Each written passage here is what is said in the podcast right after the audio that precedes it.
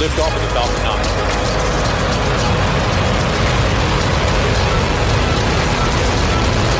Falcon 9 clear to towers. Hi, I'm Marc Boucher. Today on SpaceQ, I'll be talking with Stéphane Germain, CEO of GHGSat. GHGSat is an early stage company based in Montreal looking to become the global reference for remote sensing of greenhouse and air quality gas emissions from industrial sites. To accomplish their goal, GHGSat is using their patented technology in a sensor placed on a small satellite.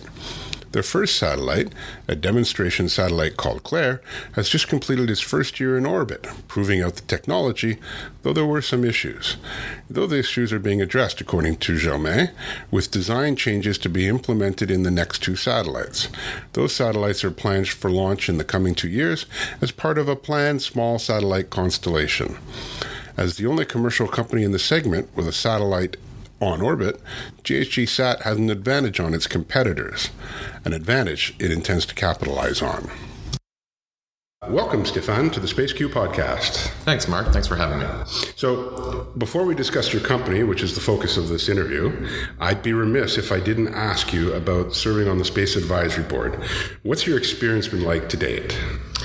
It's been a humbling experience to listen to comments from people passionate about space from coast to coast, and then to read hundreds of submissions via social media and email. Uh, it's, it's, also been quite a challenge to distill that into a few brief messages as advice to the minister. I think we've served the space community and the minister well, and we're certainly eager for the work to turn to action. Okay, so we won't uh, delve into this space advisory board because uh, report because I've covered that and it's in one of the podcasts as well. So, what I really want to talk about is your company because um, uh, it's a early stage company uh, created in 2011. Um, how did you come up with the idea of starting GHGSat? Around about 2010, the Quebec government announced a cap and trade scheme for essentially putting a value in a ton of carbon emissions. And that was relatively new to me. It turns out there were a whole bunch of people in Europe that had already been doing this for a long time, and in other jurisdictions like California and Ontario now, we're also thinking about it long and hard. But for me, that was uh, it was a bit of an epiphany. It was new. So when I realized this valued a ton of carbon, it, I realized then that people would want to better understand their emissions to be able to control their emissions and ultimately reduce them because at the end of the day, it's worth money. It's financial risk. That means individual emitters, industrial emitters, would want to control that financial risk in their emissions. So, since most of the emissions are currently estimated and they tend to be overestimated, there's an increasing need for measurement in order to better manage that financial risk, and that, that's how we got into it. And there's a big long story after that, but that's the the. Well, we're going to talk a bit about that story because uh, we have to go from point A to point B as to where you're at now. But uh, obviously, along the way, you developed uh, some sensors, uh, which you then put onto a small satellite, which you then launched. Uh, we'll get into some of that in a second, but I want to talk about uh, the sensors on, and your first satellite was called Claire. And remind me again, why is it, why is it called Claire? Well, the short version of the story is we love the idea of naming the satellite and future satellites after the names of our kids. Oh, okay. And it just so happened that uh, the lead systems person on our team here had a daughter, and her name was Claire. And we love that name, uh, both because it's a pretty name for, and, and on top of that, because it um, connotes transparency, clarity, the kind of things you'd like to talk about when you're looking at greenhouse gas emissions and trying to make that information available transparently to the world. All right, so that's very good to know. So I know, I now know sort of what the next satellites or the next two are going to be named. At least I know where the, the, names are going to come from. So tell me about um, the sensors on Claire, which makes that satellite unique. So we've developed um, and patented a, a design uh, for a spectrometer that will measure the spectral fingerprint of greenhouse gases in the atmosphere. We're specifically looking at carbon dioxide and methane. And we've managed to make that spectrometer very small and lightweight to the point where it can fit on a nanosatellite. And that combination of a highly sensitive spectrometer that can measure trace gases in the atmosphere on a very small platform is what allows us to offer that as a service to individual industrial emitters. So that was developed in house? Actually, no. It was developed um, with MPB Communications in working with the Canadian Space Agency through the mid 2000s. At least the, the, precursor to the instrument was developed in that time frame. It was developed, okay. And uh, what happened is that uh, when we realized that we had a business case for commercializing this technology, um, we got together with MPB, looked at various business models, and ultimately decided that uh, Xiphos, which is GHGSat's parent company, uh, would take the risk and therefore uh, would effectively lead the business and that's how things have evolved. The new instrument uh, was was an evolution of what we did for the Canadian Space Agency, and ultimately wound up being entirely new intellectual property, and therefore that is what allowed GHGSat to then stand on its own two feet and grow as a business using its own spectrometer. Are there any other sensors on board that uh, that you use? There are. Um, well, there's really only two. There's the primary instrument, which is the spectrometer, right. and the second one is uh, an off-the-shelf spectrometer for looking in the visual range um, to complement what we're measuring on the, in this shortwave infrared with the primary instrument. Okay, so what types of greenhouse and air quality gas sources do you track? So the primary markets that we're targeting are oil and gas, and that that's pretty broad. It can be everything from the oil sands to um, refineries, wells, um, gas gathering plants. So a whole bunch of things in oil and gas. Second target market is power generation. Uh, so thermal generating stations that emit CO2, or um, another one's not as well understood is uh, greenhouse gas emissions from hydroelectric facilities, for example. Third market we're targeting is coal mining. Uh, so it turns out when you mine coal, whether it be underground or on the surface, uh, the uh, coal seams will emit methane, which is the second most important greenhouse gas. Uh, next market for us is agriculture. So turns out when you stick 10,000 cattle in a one square kilometer enclosure, they tend to emit a lot of methane. And there are ways you can actually mitigate that. You can manage the amount of methane that's emitted by varying feed and or uh, even timing and cycling of when the, the, the, the, feed is provided. And the final market is uh, waste management, so landfills and wastewater. Again, those are both significant sources of methane. So, uh, I mean, so you're uh, commercializing this, but the actual um, uh, measurements from space from sensors for greenhouse gases and other uh, gases has been something that governments have been doing, including NASA, with uh, the Orbiting uh, Carbon Observatory 2, which was launched in 2014. So, what's the difference? I mean, other than you're commercializing it, but what's the difference in terms of what they collect and what you collect? So NASA, uh, the European Space Agency, the, the JAXA, the Japanese, yeah. um, have all built absolutely exquisite instruments for right. measuring with extremely high precision the background concentrations of methane across the globe. And uh, we don't in any way compete with that. Uh, the, their objective is really to inform climate change models. What we did and what we're doing is measuring emissions from individual facilities. So we deliberately designed our system not to measure, measure the whole planet all the time, but to measure specific places, industrial sites around the globe. Um, and then measure those with a very high spatial resolution so we can actually see emissions from individual sites. So it's a different design for a different purpose. And um, how big is, is that market, do you think? Uh, very large. So the, the underlying market that we're serving, if we go back to that concept of uh, value for a ton of carbon emissions, the World Bank estimates that that's worth $50 billion today, and it's growing significantly with the advent of cap and trade in China, for example. That market's going to grow about 20%. So that's the underlying markets and people who want to have better data about their emissions. The direct market for satellite measurements, we believe, is well north of a billion dollars and, and probably well, several billion dollars, and On an annual basis. on an annual basis. And there are many different ways to serve that right now, primarily from terrestrial equipment. Uh, and we are the first to offer a solution that can be measured, measuring these emissions by satellite. Now, there must be other people who are saying, other companies are saying, I want in on this. Um, I think I've heard about Bluefield. Um, who else?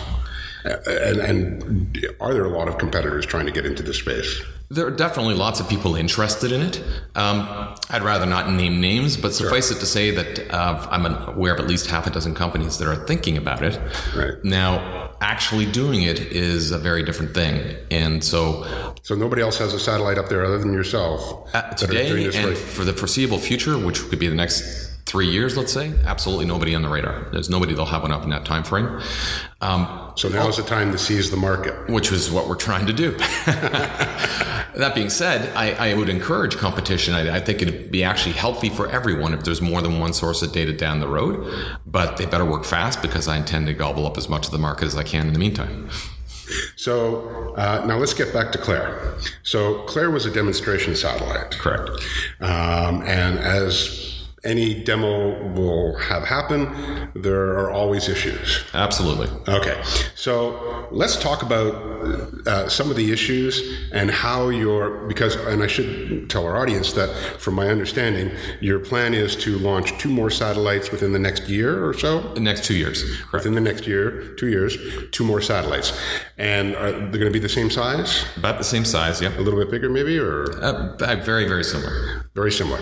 So obviously, you want to take the lessons learned from and the issues that you've had with this satellite into that. So, what are some of the issues uh, that you've had, and how are you and how are you addressing them, and can you address all of them? So we are really at the cutting edge of Right. this area of science, of measuring from a satellite with high spatial resolution and also with sufficient uh, sensitivity that you can measure relatively small sources is really brand new territory. So we learned a lot and we continue to learn a lot. The kind of things that we're addressing um, have to do uh, primarily with the uh, system and the payload design. System meaning how we interpret the payload, the data generated by the payload, and how we post process that data. So um, let, us take a couple of examples that are uh, have been lessons that have been learned over and over again, and unfortunately, we learned some of them again as well. Uh, radiation damage. So we have on Claire a certain amount of shielding around our detector, and it turns out we should have put more and that's pretty significant when it comes to uh, having uh, high quality data coming from your detector that you can then do spectroscopy with. So uh, that's a relatively simple thing, but not conceptually simple, but in, as a solution, not necessarily as simple as you might think, particularly because you don't have that many resources, mass or volume on a nano satellite. On a small satellite, yeah. That's right. So um, another example is uh, with regards to stray light. So stray light is, is light coming into your field of view that you wouldn't necessarily want, you didn't expect to have, you weren't planning to have. So, like any optical system, there will be some. It's impossible to be completely free of stray light. Um, even huge missions like Hubble Space Telescope have had issues Right. with stray light. So, on the next satellite, we've done a a lot of work on root cause, root cause analysis to where some of that light was coming from and are working really hard to mitigate it. So those two things alone are probably the biggest contributors to um, improving the performance of the next two satellites. And but even with having some issues, you have been able to get good data. We have, and we actually published uh, an example of that. We made one public in May, which is uh, methane emission from a hydroelectric power facility in Cameroon, which for us was a great example of indis- indis- indisputable proof of the performance of the system.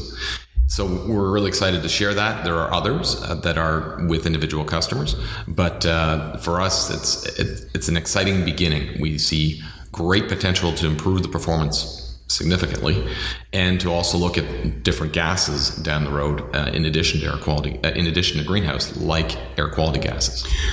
So you have a customer base now, We do. and it's growing. It is. Uh, I, you don't have to tell me who the customers are, but uh, can you give me a rough idea of how many? We're in the dozens, so it's it's quite a range. We, but given the customer segments I described to you before, Right. we have everything from large oil and gas companies, who, by the way, have been absolutely amazing. In Yeah, so I was going to ask you about that because um, you were involved in the Canadian Oil Sands In- Innovation Alliance. You worked with them. that's right. So tell me about that because that sounds fascinating. So, uh, COSIA, Ca- Canada's Yeah, Oil Sands Innovation Alliance, is a, a group of um, uh, large oil and gas producers that have gotten together to pool their R&D dollars to evaluate new technologies. And early on, they uh, liked the idea of what we are proposing with measurements from a satellite, in particular for greenhouse gas emissions from the tailings ponds. And so we've embarked with them on a two year project to measure emissions from targeted ponds in the oil sands and demonstrate to them what the satellite can do. They have been uh, great because not only um, are they being very proactive in assessing new technologies like satellite measurement of their ponds, but they're also going the extra mile in helping us in the verification and validation of the system uh, by setting up controlled experiments and providing equivalent ground truth for what we need to be able to measure from the satellite versus what's on the ground. So for us, it's been a fantastic relationship. Um, they've, they've Were you paid to be a part of that, or is this uh, the two of you work, the two, your organization and their, the, them working together? It started as a collaboration, an unpaid collaboration, and then down the road, uh, it turned into a paid contract. So we are under contract in what's called a, a joint industry project with the uh, greenhouse gas uh, environmental area within COSIA. And of course, the members of the alliance, obviously, are on an individual basis. I suppose you're hoping to get them as customers as you go forward, right? That's right, and not just in new oil sands, because many of them have operations around the world. Okay, so um, to get from point A to point B where we are today, you said that GHGSat is um a sibling of uh. Uh, in terms of investment, um, did you did Xiphos fund this in part? Uh, and and of course, you also did receive uh, some government uh, contracts, right? That's right. So the way, the way this started was uh, it, we had the epiphany, the, the the idea of how we could make a business with this, and we went to speak to literally over 100 customers to verify that we actually had a business case. Then we uh, looked at the technology really hard to make sure that we had a solution that could serve what the customers were asking for.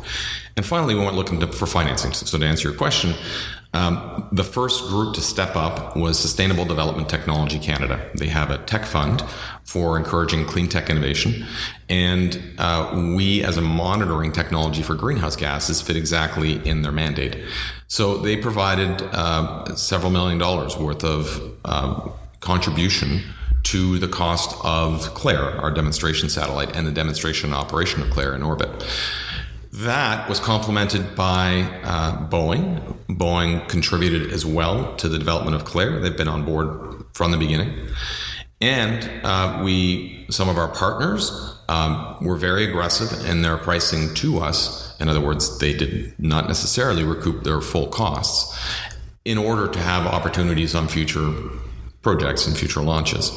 And finally, yes, we put in some a significant amount of our own money. So rounding all that out together was how we pulled together the financing for the first satellite. Now, if I remember correctly, earlier this year, um, uh, the so you, you said the next two satellites would go up in the next two years, Mm-hmm. but I think earlier this year it was going to be 2018. So maybe push back a bit. Is that to incorporate new design changes into the satellite, or We're still roughly in the same timing as when we originally anticipated. I mean, if anything, it's maybe a three to six month slip versus the original schedule.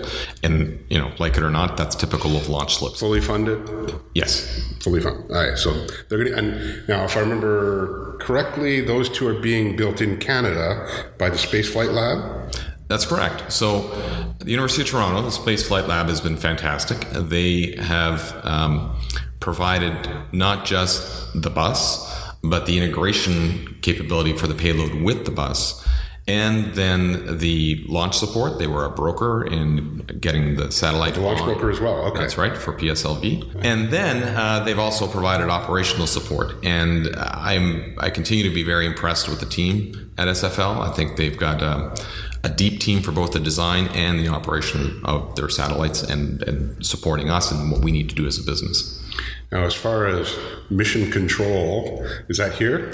So, in sort of classic parlance, the satellite control is actually at the University of Toronto, but the payload control is, Is here. here. Now, since the whole satellite is slaved to the payload, in effect, you know, we're controlling the whole mission out of here because uh, we determine here which sites we're going to look at every day, and then we post process all the, all the data from it here as well. So this is truly a, a Canadian uh, venture from payload to satellite development. Of course, not launch, but uh, and I think that would make it the only upcoming constellation to be that way in Canada. So we, we were really lucky to be able to work with people close to home for the, the first satellite and for Claire. We're, and we're very happy with the team we have. Uh, the next satellite is being built by the exact same team. So then that, that's testament to the fact we're happy with the first one. Uh, and thereafter, we want to stay within Canada. I mean, at some point, we're going to have to look at uh, market forces here. Are there opportunities for us to get, for a larger number of satellites, different types of um, opportunities with different types of vendors? But for now, we're very happy with the team we have. So, uh, and that brings up a good point. Um, the you have the two, the one up in orbit now, then you have the two that are upcoming, and then if I remember correctly, you had said uh, in an email exchange we had that you were looking at about twenty in total, We're hoping to get to 20, yes. hoping to get to twenty. So those, um, and is that um, two plus eighteen or three plus seventeen? Oh, well, it's not going to be quite that simple because there's going to be attrition there throughout the No, of years as well. Oh, so it is. It's, it's all- how, over what period of time are, are we talking about? Well, within five years, we expect to be over 10. Okay. All right. And then to get to 20, it'll probably be closer to 10 years. Because for us, um, which is an important point for our business, we don't need the constellation, we don't need a critical mass in order to offer the service. That's right. We can offer service with a single satellite. Right. What more satellites give us is more capacity. And for some customer segments, Revisit. higher revi- revisits. That's Right. right. So we're happy to add those on as the demand is there and as we can do it profitably. Okay. And of course, uh, as you just said, you'll take a look and see if it's the ability to actually have that done built in Canada. Uh, We'd love to do that. Absolutely. It's it, there's there's plenty of world class suppliers here, and we'd like to work with them. Yeah. Uh, I, a couple of years ago, I was on a, the Colloquium in Scotland, uh, between Canada and Scotland, and I had a tour of, um, Clyde. Yes, Clyde. Yeah, great guys. And and uh, their assembly line. I was one of the the only a small group that was allowed to go into the uh, the clean room where they were uh, assembling the like in, like a factory line the satellites, and uh, that was uh, quite impressive. And they were telling us that they were moving to another space because just t- more orders coming in. They didn't have enough space. We don't have that in Canada at this point. Well, Um, I mean, it's- I, I think SFL actually uh, don't get as much credit as, as they deserve. They've, they've got that capability, and more importantly, they have they, they target a niche. Well, they, they can address a niche which is beyond just CubeSats, and that's not- really important for us. But they're not building. You're right, but they're they don't have the type of assembly line that's churning out 100 a year or 200 a year. Not yet, but they've yet. got a pretty exquisite facility there that I'm They sure do have a good ramp up as facility. well. Yes.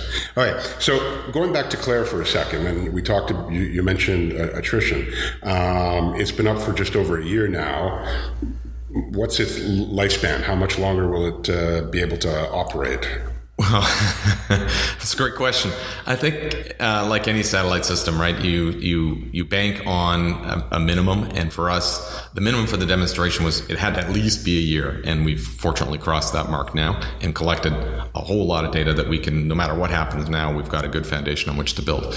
But obviously, we want to keep working with the satellite, and we're pretty confident it'll last at least to three years based on what we've seen now. Three years. Okay. Yep.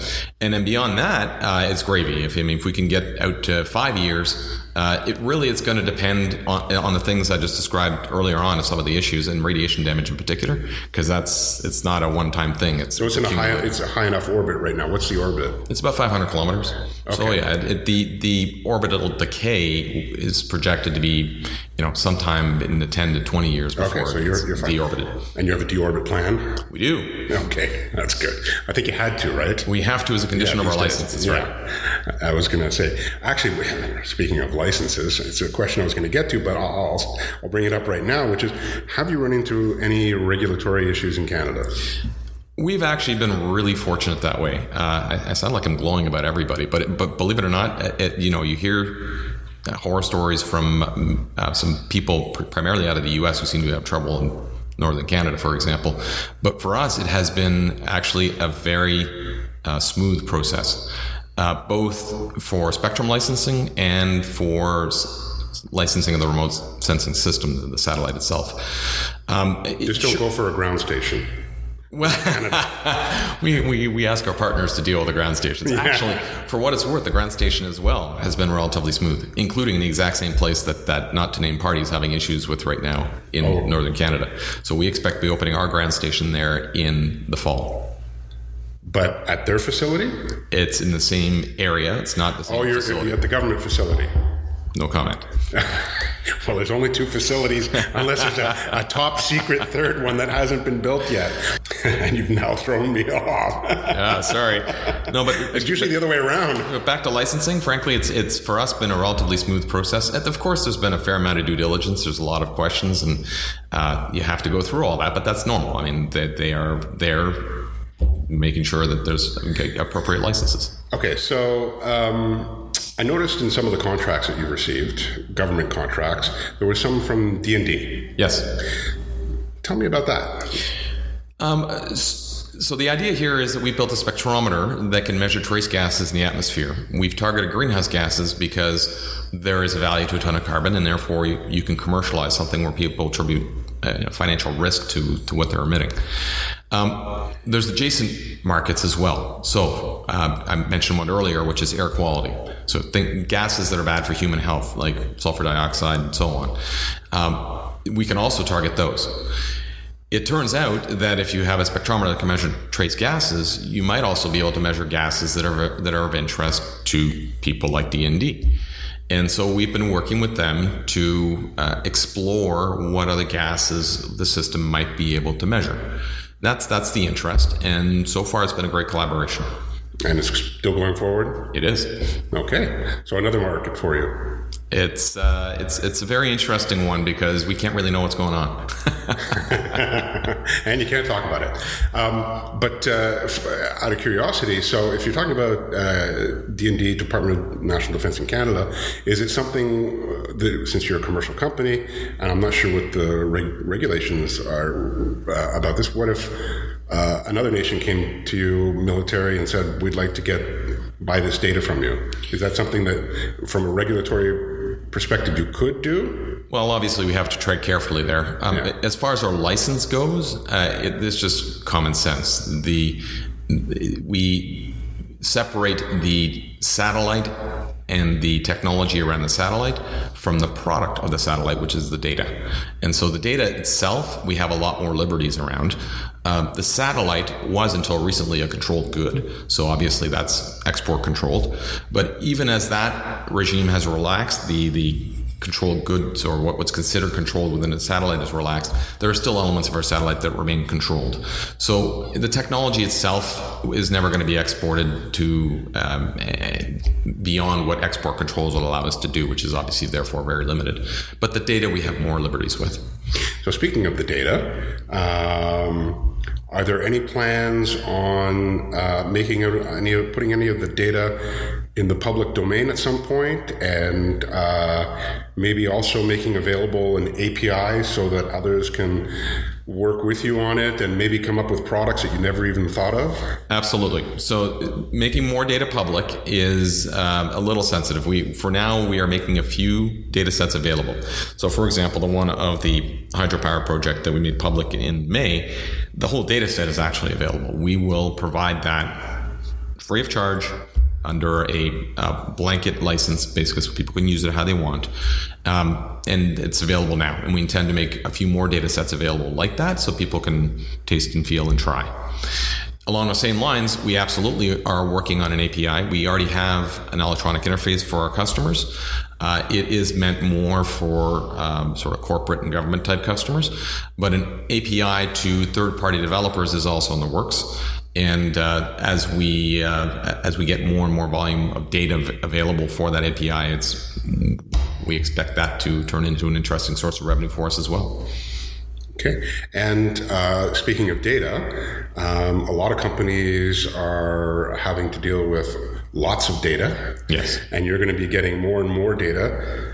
Uh, you have a plan in place to be able to go through the terabytes, petabytes. So, so for us, it's actually not as bad as what other people are facing. When you look to these constellations that are generating just huge amounts of data because they're hoovering up the entire surface of the Earth all the time, they have real challenges with big data and, and algorithms for parsing through their big data. In our case, we're making targeted measurements of known sites. So uh, the, vo- the volume of data is a lot less. Nevertheless, we absolutely have uh, change detection algorithms for things like looking for leaks in recurring measurements of the same sites. We have algorithms for uh, things that are very particular to greenhouse gases. So we're measuring concentrations in the atmosphere, but people often want emission rates. So hey, translate concentrations into emission rates. So we have what are called inverse dispersion algorithms for doing that. So for us, um, we absolutely are developing these value added services, these additional algorithms around our data, and we're encouraging resellers internationally and domestically to work with our data to generate their own algorithms. All right. Um, with the recent change in policy towards global warming and climate change in the U.S., does this present a problem or an opportunity for you? Ironically, it's an opportunity because the rules that were being put in place by the EPA for oil and gas, for example, were very prescriptive and extremely expensive because they required monitoring at a level that pretty much made the only possible solution a handheld camera being walked around by crew on the ground. What the oil and gas companies have done is is explain to the EPA the cost of that and why uh, there might be a better method. There's there's an 80-20 rule here where the vast majority of the volume of methane leaked in the U.S., for example, comes from a very small number of facilities. The problem is finding those facilities. So we, as a satellite system, can actually find those large emitters much more efficiently than a crew running around 1.4 million oil wells in the United States. So, in a really twisted way, it has turned into an opportunity because the oil and gas companies have been able to negotiate a bit with the EPA to come with a, up with a more reasonable regulatory regime. Um, we, we spoke about DND. Um, recently, there was a press release that uh, MDA put out uh, about a new hyperspectral deal that they're a part of, uh, and this was with the uh, Defense, uh, Defense Research and Development uh, Canada. Are you part of that project? We are not, um, and this speaks to it. Kind of gets down into the weeds a little bit here, but not all hyperspectral is made the same way that are created equal. so there's all kinds of opportunities for hyperspectral that um, is designed to measure the properties of the surface of the Earth in different wavelengths that my, my, understanding is that's the primary uh, target or the goal or the, obje- the objective of the kind of system that MDA is working on, or at least that's what it was when it was in the domain of the Canadian Space Agency. When it comes to gases, it's it's a different challenge. It's still, strictly speaking, hyperspectral, but it's uh, with different parameters, a much higher spectral resolution, probably much narrower pass bands in order to look at specific gases and so on. So they're both parts of the same market, but I think we're addressing different areas. Okay. So my last question is a fun one. At least I think so. One of my guests on a podcast that's going to be aired in, in, in the future really turned the question around on me, which took me by surprise. But Star Trek or Star Wars? Well, I, would probably go with Star Trek, the original. Uh, to me, I, I, love them both, and uh, I think they've both been good influences on me. But uh, I, I, the first one is the one that stuck with me most deeply. And as I always say when somebody says that, right answer. okay, I'd like to thank uh, Stéphane for being my guest on the Space Q podcast. I hope you'll consider being a guest on a future show. Absolutely. Thanks for having me. Well, that's a wrap on this episode of the Space Q podcast. If you have comments on this episode, you can email me at podcast at spaceq.ca or you can post them on our website at spaceq.ca where you'll find an archive of each episode. You can also find SpaceQ on Twitter at Canada in Space, and we post all our articles and podcasts to Facebook at the Space Q. And don't forget to like us on Facebook. I'm also on LinkedIn at Marc K. Boucher, and if we're connected, you'll get SpaceQ articles and the podcast notification in your newsfeed. If you like the show, please subscribe to us through your favorite podcast app. If you use iTunes, please consider rating the show and writing a review if you're so inclined.